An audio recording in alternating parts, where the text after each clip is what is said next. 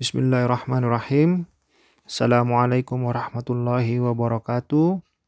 Alhamdulillah wassalatu wassalamu ala rasulillah wa ala alihi wa sahbihi ajma'in. Allahumma inni as'aluka ilman nafi'a wa rizqan tayyiba wa amalan mutaqabbala. Amma ba'd. Perkenalkan nama saya Ido Febriandi Kawiba. Saya founder Ziara Consulting, sebuah perusahaan konsultan bisnis dan manajemen yang mempunyai misi membantu para pengusaha muslim memiliki bisnis yang bertumbuh, mudah dikelola, lebih kokoh, mempunyai tim yang handal, menerapkan syariat Allah sehingga Allah mudahkan, memberikan keberkahan kepada bisnisnya sehingga bisa memberi manfaat yang lebih baik, lebih besar dan lebih luas.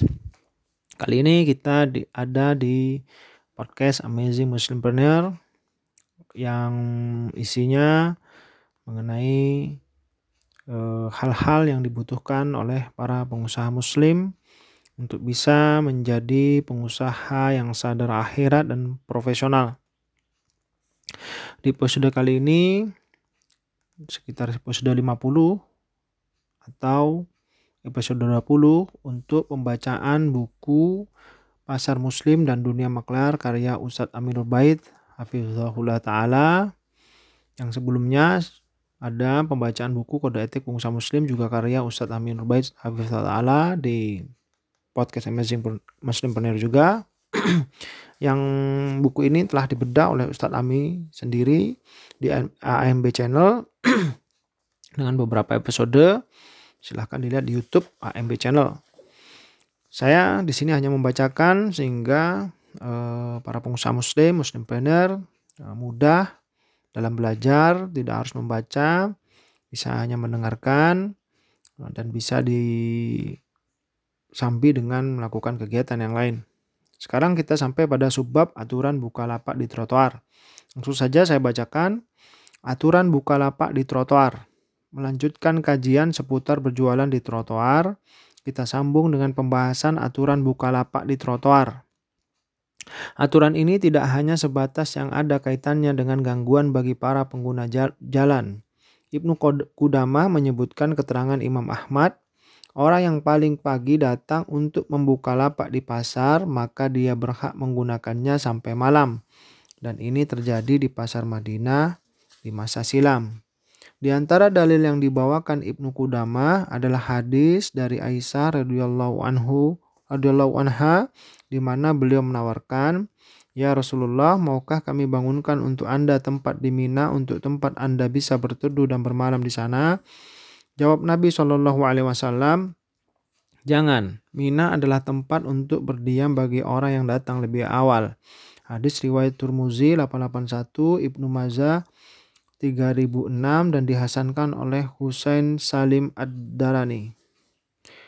Beliau menolak tawaran itu karena semua wilayah Mina untuk kepentingan bersama bagi jamaah haji, sehingga tidak boleh ada bangunan yang permanen yang akan menguasai sebagian wilayah milik umum. Dari penjelasan beliau menunjukkan bahwa sebatas memasang lapak di tempat umum untuk jualan bukan termasuk menguasai, namun masuk dalam kategori memanfaatkan. Dan siapa yang pertama menduduki dia yang paling berhak. Selanjutnya, jika penjual ini pindah, maka dia tidak boleh menjual tempat itu ke orang lain. Jika dijual, berarti dia telah menguasai tempat umum tanpa hak. Ibnu Qudama mengatakan, orang yang pertama dia yang paling berhak dengan tempat itu selama dia berada di sana. Jika dia pergi, namun barangnya masih ditinggal, maka orang lain tidak boleh memindahkannya, karena hak orang yang pertama masih ada di tempat itu.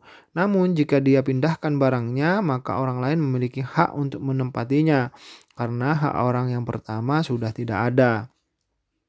Dari keterangan di atas, kita bisa menyimpulkan beberapa ketentuan bukalapak di tempat umum. Tempat itu milik umum, bukan milik pribadi. Supaya siapa yang duluan, yang pertama, tempat itu milik umum, bukan milik pribadi. Yang kedua, siapa yang duluan, dia yang paling berhak untuk menempati dan memanfaatkan lahan. Yang ketiga, tidak boleh dibangun bangunan yang permanen. Membuat bangunan permanen di tempat umum termasuk bentuk menguasai fasilitas umum. Yang keempat, jika orang yang menggunakannya meninggalkan tempat, namun barang yang masih di tempat itu, maka dia yang lebih berhak untuk mendudukinya kembali. Jika yang kelima, jika orang yang menggunakannya meninggalkan tempat berikut membawa semua barangnya, maka orang lain berhak untuk menggunakannya.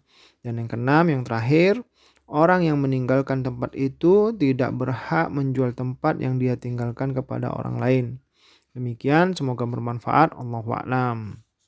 Alhamdulillah. Selanjutnya di episode 21 untuk pembacaan buku ini insya Allah tentang subbab kuli panggul dan pedagang asongan. Semoga bermanfaat. Saya akhiri. Subhanakallahumma bihamdik asyhadu an la ilaha illa anta astaghfiruka wa atubu ilaik. Assalamualaikum warahmatullahi wabarakatuh.